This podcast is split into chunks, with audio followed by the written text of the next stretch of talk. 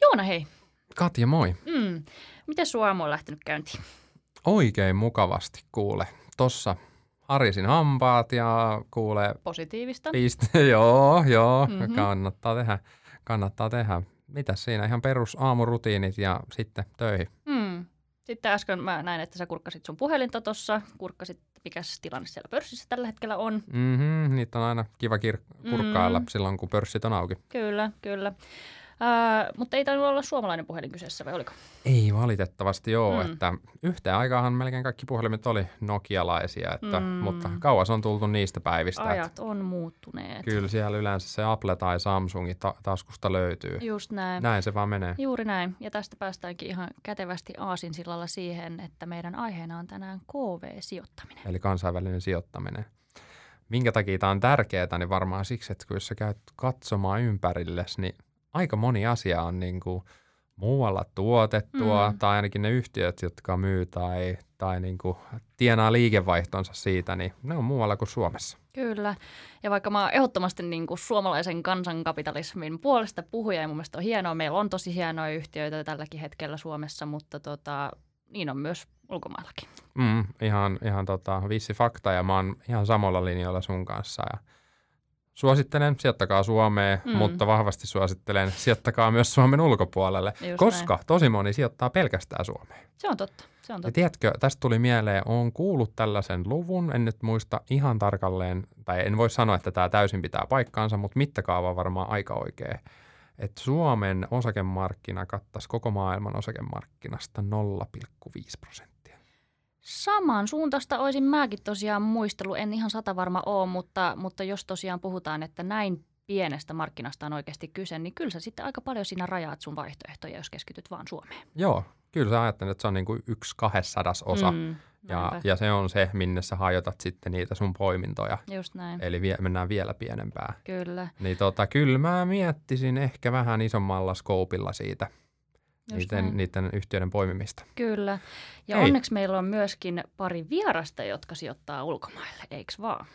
On, on. Ja otetaan heidätkin mukaan tähän, vaikka tiedätkö, musta tuntuu, että tämä alkoi just rullaamaan, niin Otetaan ihan hyvin voitu kahdestaankin käydä tämä keskustelu. No, mutta mä uskon, että rullaa myöskin, jos saadaan tänne lisää väkeä. Eiköhän me saada hyvät ja hedelmälliset keskustelut. Otetaan muuten pari erikoisvierasta. Otetaan. Ketäs me saadaan? Me otetaan OP-analyysin johtaja vetäjä Antti Saari, pääanalyytikko. Nice. Go Antti. Yes. Ketäs muuta meillä Antin kaveriksi me otetaan meidän hyvä kollega, kova kasvusijoittaja Jere Vuorela, sales manager. Hyvä. Hei, tämä kuulostaa hyvältä. Lähdetään keskustelemaan. Lähdetään keskustelemaan. Tervetuloa Sijoittaa lounas podcastiin. Hei, ulkomaalaiset osakkeet. Hypätään suoraan asiaan. Miksi niihin nyt kannattaisi sijoittaa? No jos mä aloitan tuosta oikeastaan, niin ää, mun mielestä tärkeää ja lähtökohtaisesti se, että mihin maahan yhtiö on listattu, vaan oleellista on se, että mitä se tekee ja missä, missä alueella se toimii – mutta lähinnä ulkomaille sen takia, että onhan meillä aika kapea tarjonta yhtiöitä Suomessa, eli ää, jos mennään USA-markkinoille, niin siellä alkaa olemaan aika rajallinen tarjonta aivan mitä vaan miltä tahansa mm. sektorilta tahansa. Mm. Et, et varsinkin nimenomaan sellaisia meille kaikki, kaikille tuttuja ää, hienoja yhtiöitä, niin varmasti mulla on tullut mieleen, että olisi kiva sijoittaa niihin. Kyllä. Ja tässäkin on aina hyvä muistaa, että sä sijoitat siihen yhtiöön, et siihen osakkeeseen. Mm. Vaikka tokikin nyt kun on nähty tätä – aika kovaa markkinanousua, niin tuntuu, että on sijoitettukin osakkeeseen, eikä ole niin paljon katsottu, mikä se on sitten siellä takana oleva yhtiö tai mitä se tekee tai miten sillä menee. Just näin. Kyllä. Ja mä, mä oon vahvasti myös sitä mieltä, että jos me mietitään tätä Suomen pörssiä, niin me ollaan kuitenkin aika pieni pörssi ja aika pieni kansa, niin olisi naivi ajatus ajatella, että meillä olisi sitten globaalissa mittakaavassa ne kaikkein hienoimmat ajatukset ja sitä kautta kaikkein houkuttelevimmat ja potentiaalisimmat yhtiöt. Mm. Ja sen takia kannattaakin katsoa myös noihin muihin pörsseihin ja etsiä sieltä niitä ideoita. Totta, että Kyllä. aika, siis Helsingin pörssi, jos miettii, niin aivan marginaalinen. Ja yleensä puhutaan myös vähän tällaisesta reunamarkkina-alueesta, mm, että sitten kun mm. tulee pörssi tai tulee joku isompi shokki talouteen, joka nykyään globaalissa taloudessa leviää aika, aika salamanlailla, niin eikö, ne ole, eikö ole silleen, että reunamarkkinoilta vedetään aikana varoja pois? No näinhän se yleensä nimenomaan on ollut, että kyllähän Suomi tietyllä on luokiteltavissa reunamarkkinaksi. Ja, ja just sitä kapeutta mun mielestä hyvin kuvastaa meidän pörssissä se, että jos me katsotaan niin kuin suomalaisia toimialoja, niin sellaisia oikeasti niin kuin eheitä toimialoja, missä on, missä on kunnolla yhtiöitä, niin eipä nyt paljon tule mieleen muuta kuin mm. rakennussektori ja konepajat. Totta. Ja sitten konepajoillakin ihan oikeasti, jos me aletaan katsomaan niitä, niin eihän ne melkein mitkään ole toisessa kilpailijoita. Et esimerkiksi Metso ja kone tekee kesken aivan eri asioita. Kyllä. Se kuvastaa sitä kapeutta. Tosi hyvä nosto. Toi on totta. Mutta jos katsoo esimerkiksi, tuosta tuli nyt vaikka ra- rakennussektori tota, mainittu, mutta jos katsotaan nyt vaikka jotain ää, biolääketiedettä tai tekkifirmoja, niin ei tarvitse varmaan hirveän kauas mennä, jos menee tuonne tota, Ruotsin maalle, niin siellähän on jo hirveän paljon isompi tarjonta. Joo, se on just näin. Ja sitten jos mietitään taas äh, globaalis kuvassa, niin just noita tekkiyhtiöitä, esimerkiksi niitä kaikkein isoimpia ja ne, ketkä äh, tekee isompia murroksia tähän markkinaan, niin, mm. ed- niin jos mietitään Suomea, niin meillä on aika aliedustettu mm. tälleen kiltisti sanottuna. Ja sitten jos katsotaan ylipäätänsä vaikka Eurooppaa, niin me ollaan hyvin aliedustettu kyllä. tässä. Kyllä. Et kyllä ne tuppaa tällä hetkellä olemaan pitkälti tuolla Jenkeissä ja Kiinassa on esimerkiksi tosi paljon. Ja tämä on niinku sellainen asia, mihin ei yksinkertaisesti Suomi sijoittajana ole päässyt mukaan. Mm. Ja sen takia kannattaa myös sit katsoa noita muita markkinoita. Kaikki muistaa sen, että meillä oli se yksi todella kova teknologiamurrosyhtiö, joka edelleenkin toki on vielä olemassa – ja kaikki, kaikki varmaan tietää, mistä nyt puhutaan. Noksuhan se on. Mutta tota, siihen se on aika lailla jäänyt. Ei ole Noksun jälkeen tullut mitään semmoista globaalia jättiläistä, joka olisi, olisi sillä tyyliin niin kuin markkinajohtaja ja näin tunnettu y- niin kuin jätti. Joo, ei ole, ei ole valitettavasti viime vuosina näkynyt ihan samassa mittakaavassa. Että silloin oltiin aivan suveneereja ja valitettavasti se menetettiin ja se valtikka on nyt sitten tuolla Jenkkilän päässä aika vahvasti. Kyllä, meidän pitää mm. mennä nyt eteenpäin ja tuoda sinne uusia yhtiöt pörssiin ja saada uusia ideoita, mutta ennen sitä, niin sijoittajat, ottakaa, ottakaa ne ulkomaat haltuun. Hei, äh, kun käydään läpi tässä, että mitä, mitä toi KV-kaupan käynti, niin kuin mit, mitkä siinä on niitä rajoittavia tekijöitä tai niitä ehkä pelkojuttuja. Okei, tämä ei ole sulle tuttu. Yksi, yksi mikä nousee aina esille, niin onko tämä sitten kallista? No toihan on semmoinen yleinen ää, käsitys ja tänä päivänä harhakäsitys. Sanotaan näin, että siitä ei ole kauhean kauan vielä, kun kaupakäyntipalkkiot useimmilla välittäjillä oli ulkomaille aika paljon isompia kuin Suomessa, Suomeen. Mutta tämä tilannehan on muuttunut, että tänä päivänä ulkomaillekin pääsee kyllä niin kuin hyvin alhaisilla palkkioilla. Ää, et, et varmaan sinä Joona tunnet OP-hinnasta paremmin kuin minä, mutta tota, monta euroa ei muistaakseni ole kyllä hinnassa eroa sinänsä tuntuu periaatteessa hassulta nyt kysyä näitä kysymyksiä, koska itse tosiaankin tiedän tämän ja se on ihan totta. Ne on yllättävän edullista. Et... Joo, siis niin kuin lähtökohtaisesti todella edullista. että että ihan pieni kauppa on kv paljon kalliimpaa, mutta jos mennään esimerkiksi tuollaiseen tuhannen euron sijoitukseen, niin siinä mm. ei itse asiassa äh, ole, ole kaupankäynnin kuluissa eroa kuin euro. Mm. Kyllä. Mm. Ja mitä isompaa mennään, niin sitä pienemmäksi se käytännössä erotus, erotus sitten painuu ja, ja loppujen lopuksi tosi isoissa, niin sitten sitä eroa ei juurikaan ole. Just näin. Mm. Ja, sitten tietysti useinhan esiin nousee myöskin se, että ihmiset kokee jotenkin, että mä tunnen paremmin nämä suomalaisyhtiöt tai muuta vastaavaa, mutta kyllä niin kuin internetin aikakaudella niin ihan yhtä helppohan. Tietysti jos osaa, jos osaa englannin kieltä, niin, niin on, on esimerkiksi lukea jonkun amerikkalaisyhtiön osavuosikatsausta kuin suomalaisen yhtiönkin. Että ei, ei siinä niin kuin sillä tavalla ole enää niin kuin kauheasti eroa tuonkaan suhteen. Kyllä, ja tuosta itse asiassa päässään myös siihen, että jos mietitään, että kotimaisia yhtiöitä se helpommin huomaat arjessa. No, mutta kyllähän se huomaat ulkomaalaisiakin. Varmaan helpomminkin. Niin, minkälainen kännykkä te löytyy mm. taskusta? Mitäs, mitäs, ka, mitäs Katja sä teet perjantai-iltasi? Mitä sä katot? Siis Netflixissä. Mm. Jep. Mutta hei, nyt me käytiin, tai olikin jo puhetta näistä palkkioista, mutta jos mä nyt päättäisin, että hei, että mä haluaisin sijoittaa ulkomaille, niin mitä muuta mun kannattaa ottaa huomioon? No mulla tulee ensimmäisenä ainakin mieleen sitten verotus, koska tota, mm. ää, osinkojen verotuksessa niin ää, on vaihtelevia käytäntöjä. Ää, monissa esimerkiksi Euroopan maissa niin tilannehan on se, että sä joudut äh, ikään kuin tuplaverotuksen piiriin, eli se lähdemaa, sanotaan vaikka Italia esimerkkinä, niin verottaa täydet verot sun osingosta ja sen jälkeen Suomen verottaja verottaa siihen päälle. Ja tästä ongelmasta pääsee paperisodalla eroon. Sä voit hakea palautuksia, mutta se on työlästä. Mm. Ää, ja tämä on tietysti ikävä piirre, mutta hyvä puoli siinä on se, että jos nyt miettii, mihin suomalaiset yleensä haluaa ulkomailla sijoittaa, niin ensimmäisenä nousee esiin Ruotsi ja USA.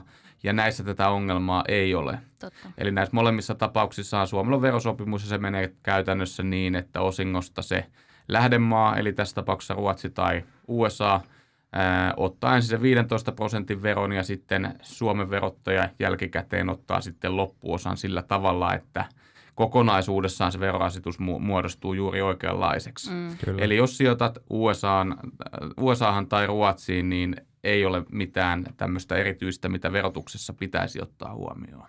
Joo, ja tuohon verotukseen ja tuohon osingoverotukseen vielä mun mielestä hyvä pointti esimerkiksi yleensä se isoin markkina on, on lähtökohtaisesti jenkit. Mm. Niin Jenkeissähän myös on ihan erilainen tämä niin kuin, äh, voitonjakokulttuuri omistajille, että osinkot on hyvin paljon pienempiä ja äh, tehdään näitä omien osakkeiden ostoja, jolloin se osingon verotuksen vaikutus on myös lähtökohtaisesti keskimäärin pienempi niissä yhtiöissä kuin mitä Suomessa on. Kyllä, ja siellä voi tulla äh, mukava yllätys, koska niitä jaetaan yleensä kvartaaleittain, eikö? Mm. Joo, monissa on näin. Joo, ja tuossa on kyllä aika iso kulttuuriero, nyt kun tähän päästiin, niin myös niin kuin siltä osin, että, että USAssa, just niin kuin Jere sanoi, niin, niin maksetaan paljon pienempiä osinkoja yleensä, mutta siellä sitten taas niin ää, noudatetaan mun mielestä huomattavan paljon enemmän johdonmukaisuutta osingossa. Et Suomessahan mm. on vähän sellainen kuin pajatson tyhjennyskulttuuri, että maksetaan hyvästä tuloksesta tosi kovat osingot, mutta sitten jos tulos laskee, niin heti leikataan myöskin osinkoa. Että nämä jenkkifirmathan yleensä pyrkii nimenomaan siihen, että se osinko nousee vuosittain, että ei ne leikkaukset siellä ole tavattomia, mutta hyvin harvoin niitä tehdään ihan pienen tulosnotkahduksen takia, että mm. yhtiöllä pitää oikeasti olla sitten vähän enemmän ja pidempiaikaisesti näkymät muuttunut, että siihen osinkoon lähdetään koskemaan. Eli parempi ennustettavuus Juuri näin. Mm. USA-yhtiöihin. Miten sitten valuutta?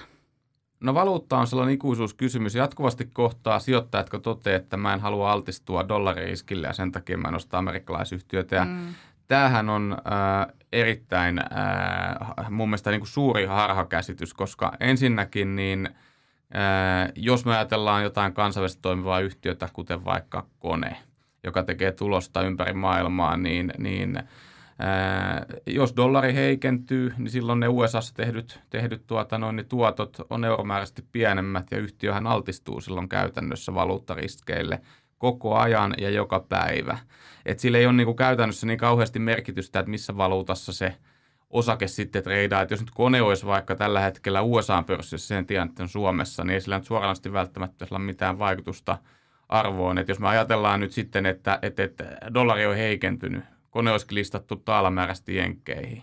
No sehän tarkoittaa silloin sitä, että, että okei, jos täältä käsin ostat sitä osaketta, niin sä oot kärsinyt sen takia, että dollari on heikentynyt, mutta toisaalta sitten taas se kone tekee dollarimääräisesti paljon enemmän tulosta, mm. mitä se teki seuromääräisesti.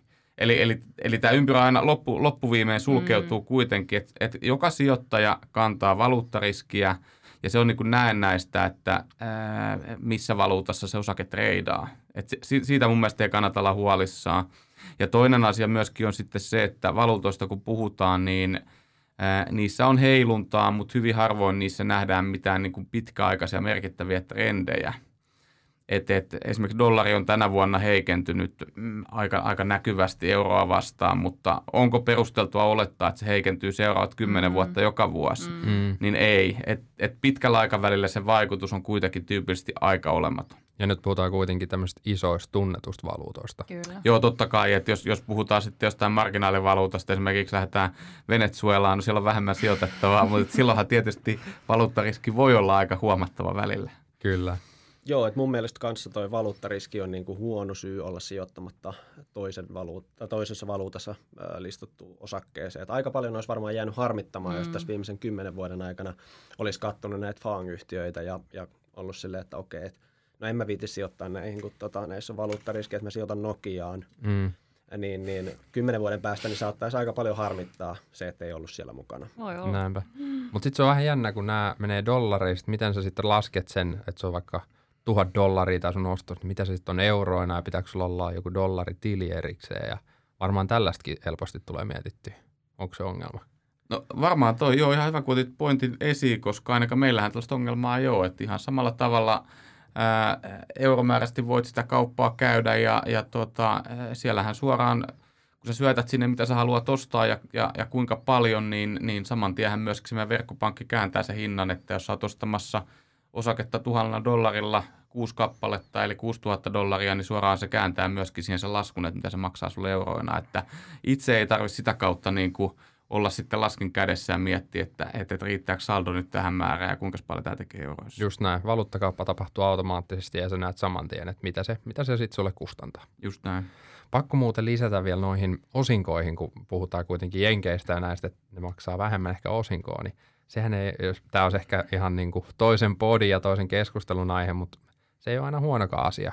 Ehkä kertoo myös siitä, että nämä yhtiöt pistää sen rahat niin kuin tuottamaan omassa liiketoiminnassa ja luo sitä kautta arvoa. Eli sijoittaa sen eteenpäin sen yhtiön sisällä. Niin, se voisi nähdä, nähdä näin, että jos yhtiö kokee tarvetta maksaa sitä osinkoa ulos merkittävästi, niin silloin yrityksellä mm. ei ole hirveän hyviä investointikohteita välttämättä sille rahalle. Et kokee, että ei välttämättä pysty sit saamaan sille rahalle niin hyvää tuottoa ja sitten maksetaan se mieluummin sit omistajalle. Et yhtiöt, jotka kasvaa tosi voimakkaasti ja sitä investoitavaa, kannattavaa kasvua on paljon saatavilla, niin eihän välttämättä sitä osinkoa kannata niin paljon maksaakaan, mitä mm. voisi mahdollisesti tota, kassavirta näkökulmasta muuten maksaa, jos ei investoisi niin paljon.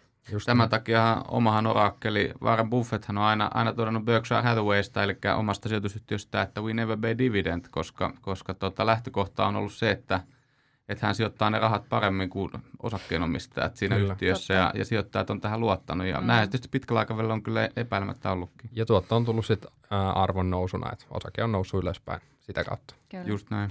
Mä heitinkin tänään vähän niin kuin syötiksi Jerelle. Mä tiedän, että hän sijoittaa tämmöisiä kannattavia kasvuyhtiöihin, niin sieltähän se hienosti nappasi kiinni. Hyvä Jere. Mutta hei, minkälaista trendiä me ollaan nyt sitten viime aikoina nähty? Et ainakin meidän keskuudessa tämä KV-sijoittaminen tuntuu ihan, ihan tota arkipäiväiseltä niin sanotusti, mutta, mutta tota, oletteko te huomannut jonkunnäköistä muutosta tässä? Joo, siis ylipäätänsä sijoittaminen on niin kuin nostanut päätään tosi mm. paljon ja yleistynyt ihmisten joukossa, mikä on tosi hyvä juttu. Ja samalla mm. myös tämä KV-sijoittaminen on yleistynyt ja siellä on nähty trendiä, että se, se tota, on kasvava osuus siitä sijoituksista, mutta valitettavan pieni osuus vieläkin meidän toimeksiannoista niin menee muualle kuin Helsingin pörssiin. Mm-hmm. Et, jakosuhde taitaa olla, että Helsingin pörssi menee pikkasen yli 90 prosenttia ja loput sitten KV-markkinoille. Oho. Aika niin jos mietitään allokaation näkökulmasta, niin tähän mm. reunamarkkinaan 90 pinnaa ja tähän muuhun valtavaan osakemarkkinaan, niin laitetaan mm. 10 pinnaa, niin se ei välttämättä optimaalinen hajautus ole. Joo, todella raju Suomi-paino. Se, se on nimenomaan näin, ja mun mielestä on myöskin hyvä huomioida se, mitä me aikaisemmin puhuttiin, että Suomi on niin sanotusti reunamarkkina, niin, niin USAhan sen sijaan taas on nimenomaan ydinmarkkina. Mm. mm. Eli usein kun me ajatellaan niin pääomavirtoja ää, osakemarkkinoilla, niin ne pysyy kaikkein lujimmin yleensä USAssa, eli melkein mikä tahansa kriisi meillä on ollut, niin USAn osakkeet tulee vähemmän alas ää, kuin eurooppalaiset, puhumattakaan suomalaisista. Eli se on myös niin kuin, hyvä huomioida tietynlaisena niin kuin vakautta luovana tekijänä. Mm. Kyllä, ja sitten jos niin kuin katsotaan historiaa, joka ei ole tulevasta, mutta sieltä voi aina oppia ja kuitenkin hyvä katsoa, että mitä on tapahtunut. Niin jos katsotaan tämä vaikka S&P 500, joka on yleisesti tämmöinen äh, katsottu indeksi, pääindeksi Jenkeissä, niin sehän on tullut aika mukavasti ylös versus vaikka sitten täältä eurooppalaisia yleisindeksiä. Kyllä. Onhan se kiistaton tosiasia. Joo. Ja sitten jos mietitään tätä, että moni ihminen tota, Helsingissäkin kun, kun sijoittaa, tai Su- Suomessa kun sijoittaa, niin tota, katsoo sitä, että okei, okay, nyt mä oon voittanut Helsingin pörssin yleisindeksiä, että mahtavaa. Mm. Mutta valitettavaa on se, että sit jos laitat vertailuun sen S&P 500, niin sillä, että sä oot voittanut Helsingin pörssin, niin ei välttämättä ihan hirveän pitkälle tuossa vertailussa päästä. Kyllä. Mm. Et kuitenkin pitäisi ehkä katsoa tätä sijoittamista niin globaalissa mittakaavassa. Näinpä. näinpä. Kyllä, ja, ja toisaalta sitten taas yksityissijoittajana mun mielestä niin ei kannata myöskään liikaa ylipäätään miettiä sitä, mikä, mikä on niin kuin indeksin tuotto. Et, et sano, sanotaan näin, että jos, jos, jos sä oot tota noin, niin, sijoittanut rahaa ja sun salkku on viiden vuoden aikana tuplannut, niin en mä nyt näe mitään syytä itkuu siinä, vaikka indeksi olisi noussut pikkusen enemmän. Mm. Et lähtökohtahan on aina se, että mikä on oma riskinkantokyky ja mitkä on tavoitteet. Ja jos, jos pääsee niihin tuottoihin, mitä on toivonut, niin silloin voi mun mielestä olla ihan tyytyväinen. Kyllä. Mun mielestä pitää niin kuin vetää, vetää myös kotimaisten yhtiöiden puolesta, mutta tuo suhde 10 ja 90, niin se on se on aika, aika väärä. Et mm. Lähdetään nyt siitä, että pitäisi enemmän sijoittaa ulkomaille. mistä, mistä tota, saadaan sitten ideat näihin sijoituksiin? Me käytiin jo läpi, että ni, niihin voi törmätä vaikka arkipäivässä. Mm. Sun taskussa voi olla tota, puhelin, Applen tekemä puhelin tai katselet Netflixiä jne. Mutta mis, mistä niin kuin poimia sit ideoita näihin ulkomaalaisiin yhtiöihin? No toi, on, toi on kyllä sinänsä niin kuin hyvä pointti, koska mä luulen, että toi osittain voi, voi olla syynä siihen vähyyteen, että sanotaan, että kotimaista yhtiöistähän on aika helppo saada analyysiä. Meilläkin sitä on, on paljon tarjolla, mutta sitten ulkomaisissa yhtiöissä tullaan hyvin äkkiä siihen, että kun lainsäädäntö USAssakin on niin kuin, varsin tiukka, niin, niin amerikkalaiset pankit esimerkiksi hyvin harvoin haluaa yksityishenkilöille jaella – osaketutkimusta. Että sellaisen mm. käsin saaminen jostain Applesta tai muusta, niin ei ole väkisin niin, niin yksiselitteistä, niin äh, mun mielestä sen, sen vuoksi kannattaa aika paljon sitten kääntyä noiden erinäköisten äh, sijoittamiseen painottuvien äh, nettialustojen ja keskustelupalstojen mm. varaa. Et esimerkiksi tämmöinen kuin Seeking Alpha on mun mielestä erittäin hyvä amerikkalainen sivusto. Siinä pitää tietysti aina käyttää suodatinta, koska kuka vaan voi kirjoitella sinne, mutta siellä myöskin löytyy erittäin ammattitaitoisia ja laadukkaita kirjoituksia todella laajasti niin jenkkiyhtiöistä. Kyllä, eli Seeking Alpha, etsitä alfaa, hyvä muistisääntö, Just ne, näin. Nemoa etsimässä. Just näin. Just näin. Ja tota, toinen, mitä itse niin siihen, että tulee syötteessä noita, niin Twitter on myös ylipäätänsä niin kuin sijoittamiseen niin aika hyvä tuollainen mm. niin herätteiden nostamiseen. Mutta sen jälkeenhän se, se ö, yhtiö tutustuminen on ihan samanlainen kuin Suomessa. Et en, en mäkä pelkästään analyytikon ennusteisiin perusta, vaan katson myös itse sit mm. mm. yhtiön tuloslaskelmaa ja tasetta ja kassavirtoja ja näin edespäin. Mietin sitä tulevaisuuden potentiaalia. Sitten samat materiaalit löytyy, löytyy kyllä sitten niistä jenkkiyhtiöistä. Just mm. näin. Nyt... Mun mielestä on tärkeää myöskin tuoda tavallaan esille se, että jos tuntuu tosi pelottavalta sijoittaa johonkin yksittäisiin nyt vaikka jenkkiläisiin osakkeisiin, niin eihän se ole sun ainoa väline tietenkään päästä käsiksi jenkkimarkkinoille. Niin ja sun ei tarvitse ottaa vaan sitä yhtä osaketta. Just näin, mm. just näin. Loistava, loistava nostokat. Ja sitten mä mietin myös sitä, että nythän koko ajan sijoitusideat ää, ja, ja niiden jakaminen menee koko ajan enemmän someen. Tässä mainittiin jo Twitter, mm. sä voit monessa eri paikassa löytää, löytää, löytää tämän idean, mutta näissä on ehkä kuitenkin hyvä muistaa sellainen tietty lähdekritiikki. Ja niin kuin Jere sanoi, että kuitenkin tehdä se taustatyö sitten itse, mm, eikä niin kuin sokeasti lähde luottamaan. Mm. Joo, mä sanoisin, että Twitterissä on vielä enemmän tämä lähdekritiikki kuin tuota Seeking Alpha, että siellä on kaiken näköistä huutelijaa löytyy. Esimerkiksi löytyy. Joona Heinola. Just näin. ai ai, kiitos. Kaikkea, mitä Joonat viittaa, niin ei kannata tota, ottaa, ottaa ihan tosissaan. Että kannattaa sitten myös itse katsoa niitä yhtiöitä ja miettiä. Ai niin, mä meinasin, että Jere sanoi, että kannattaa myös katsoa Jeren tililtä. no niin, eli, eli tota, kannattaa, kannattaa etsiä niitä mahdollisuuksia. Internetin ihmeellinen maailma tarjoaa tosi paljon vastauksia tähän näin, mutta kuitenkin se sijoituspäätös kannattaa sit pitää itsellä, ellei halua sitä sitten ää, työntää ulkopuolisia käsiin siten, että ottaa sitten vaikka ETFn kautta jotain indeksiä. Mm. Just se näin, se on aina mahdollisuus. Kyllä, kyllä. kyllä. No hei, tota, nyt on käyty monia eri, eri tota, markkinoita, ollaan puhuttu Jenkeistä, ollaan puhuttu Ruotsista ja näin poispäin, niin, niin tota, mihis, mihis kaikkialle OPn kautta pääsee käsiksi? No OPllahan on siis todella laajasti eri markkinoita, mihin pystyy sijoittaa. Et Ruotsi, Jenkit mainittu tässä mm. näin, mutta myös muut Pohjoismaat, eli Norja ja Tanska onnistuu erittäin näppärästi. Saksa, Ranska, Belgia, Hollanti, Italia, Espanja, Noniin. Sveitsi, Todella laaja Portugali ja. Kanada. Et, tota, lähtökohtaisesti aika pitkä, tai mm. niin moni, moniin markkinoihin pystytään, pystytään kyllä sijoittamaan ja sanotaan, että tuosta universumista löytyy kyllä niitä helmiä kyllä. aika paljon. Kyllä. Miten näissä tapauksissa sitten, kun on näitä eksoottisempia maita ja Aasiassa löytyy todella paljon isompiakin maita ja siellä on isoja yhtiöitä, miten sellaisiin voi päästä käsiksi, jos ei halua sit ottaa sitä indeksiä, vaan haluaisi suoraan johonkin tiettyyn no hyvä, hyvä puolihan tuossa on kyllä tosiaan se, että esimerkiksi Kiinasta ja monet muutkin isot aasialaiset toimijat niin on listattu myöskin USA-pörssiin.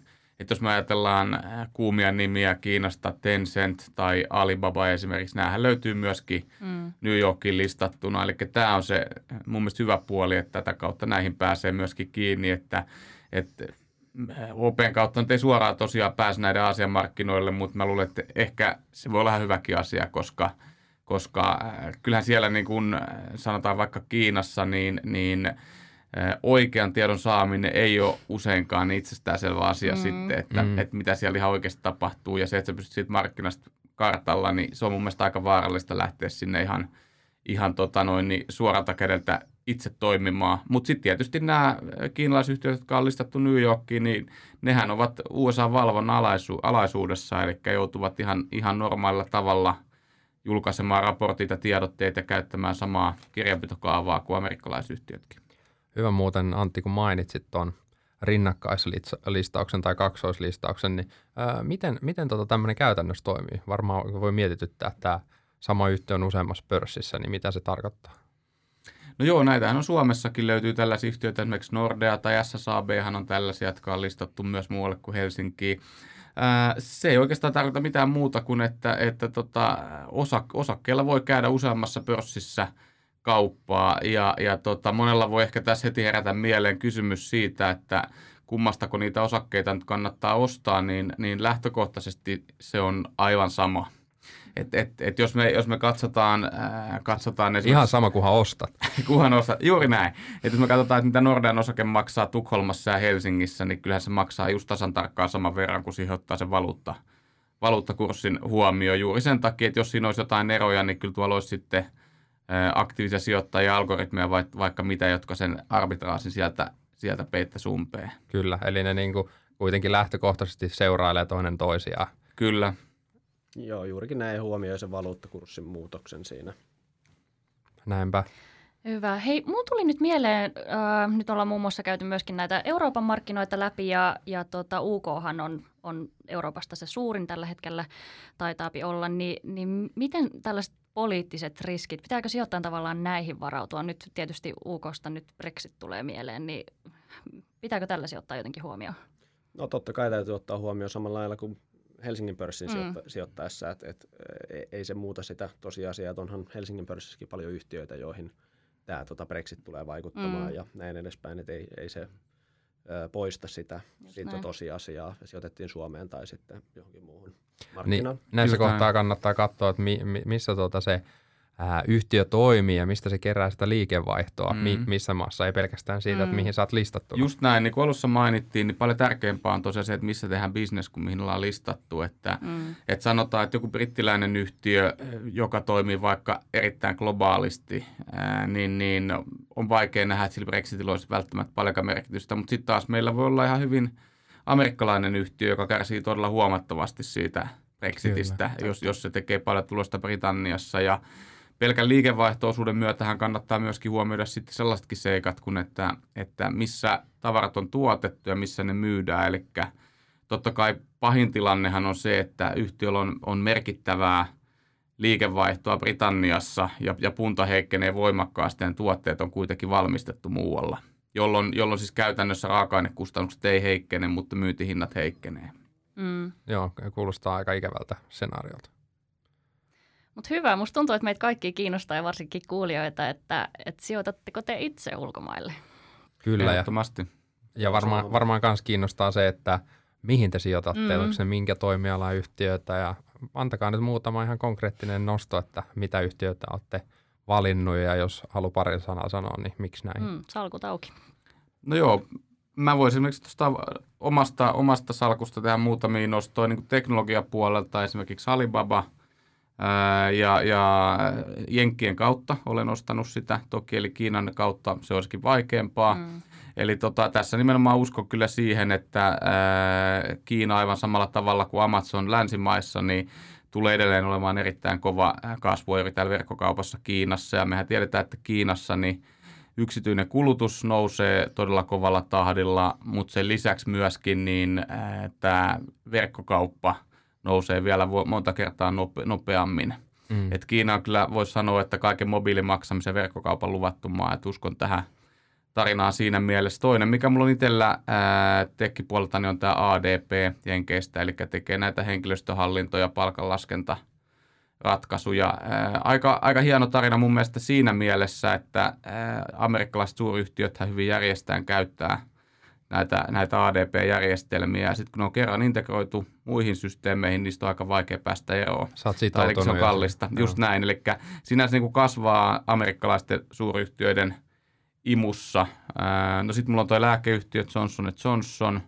Onhan näitä, mutta et mulla on itsellä niin yli, yli puolet salkusta on kyllä amerikkalaisyhtiöissä tai, tai amerikkalaispörsseissä, mm. niin kuin Alibabakaan ei ole amerikkalainen, mutta mm. on jenkin listattu. Huomasit että ja muuta, Antti alkoi heti innostua. Kyllä, nyt, nyt se, kyllä. Nyt ei tarvinnut niinku... pikkasen kun lypsää, niin sieltä alkoi tulee maitoa silleen, että pitää vaihtaa ämpäri. Just näin. Kyllä. Ja tota, mulla on itsellä kanssa varmaan about puolet on, on muualla kuin Helsingissä listattu. Uh, mulla on esimerkiksi itsellä Espanjasta mm-hmm. sellainen kuin Iberdrola, joka on tähän on uusiutuvaa energiaa, yksi maailman suurimmista tuulienergian tuottajista, niin se yhtiö löytyy omasta salkusta ja sitten samoin Jenkeistä mulla löytyy myös Alibabaa ja sitten tota, Amazonia ja molemmat on tähän verkkokauppakeissiin liittyen, mikä tulee todennäköisesti myös jatkossa kasvamaan tämän koronan jälkeenkin. Isoja megatrendejä siellä taustalla. Kyllä. Joo, se on, se on itsellä lähellä sydäntä sijoittamisessa. Kyllä. Just näin. Ja just tos, tai tulee ilmi, että jos usko, uskoo tämmöisiin tota, megatrendeihin tai tiettyihin toimialoihin, niin ei ihan näihin pääsisi kiinni tota, Helsingin pörssissä. Ei, ja itse asiassa tuossa on myös hyvä vinkki, että mitä se, jos me käyt itse miettimään, että mihin tämä maailma on menossa ja minkä sä uskot, että tulee olemaan iso juttu tulevaisuudessa, mm. joka ei vielä ole, niin, niin, niin tämmöisen aj- ajatusleikin ää, tai polun käymällä, niin sä voisit alkaa niin kuin jalostaa, että okei, että sä haluat just vaikka vihreät energiaa, okei, mistä tässä löytyy. Sitten vaan vaikka niin kuin Googleen tai muualle etsimään ja sitten niitä alkaa, mm. alkaa sieltä niin kuin ja sitten voit mm. alkaa, tämähän voi niin kuin sitten johtaa siihen, että sä ostat kohta jotain Iberdrolaa Espanjasta esimerkiksi. Joo, jo mulla mm. on itselle suurin piirtein tollainen se prosessi yleensä, että mä mietin, että mikä tulevaisuudessa voisi olla houkuttelevaa ja harvoin löytyy suomalaista yhtiötä, joka mm. tässä ää, osassa olisi hirveän suveneeri, jolloin se käytännössä tarkoittaa sitä, että sitä vastausta täytyy etsiä sitten ää, muista pörsseistä. Toivotaan, että tuohonkin saadaan kyllä muutos. M- mutta tällä hetkellä mennään näillä. Yep. Tota, Katja, miltä sinusta tuntuu, ollaanko me saatu tämä myytti kansainvälisen kaupan niin kuin vaikeasta ää, toteuttamisesta niin murrettua? Kyllä, mä näin, mä näin uskon. Kyllä. Joo, ei, ei ole niin kallista. Mm. Tietoa löytyy, mm. löytyy netistä, somesta, vaikka mistä. Mm. Ja, ja loppupeleissä niin sä missaat kaikista eniten, jos sä saat, jäät ulkopuolelle, että sä vaan otat tämän yhden reunamarkkinan – ja valuuttariskille altistutaan aina, eli, eli se on niin kuin näin näistä ajatella, että se valuuttariski on se, että miten se eurodollari vaikka heiluu silloin, jos amerikkalaisokkeiden salkussa. Just Kyllä. Näin. Ja sijoittamisessahan sä altistut muutenkin riskeille, mutta ilman riskiä niin vaikea sun saada mitään tuottoakaan. Aamen. Mm.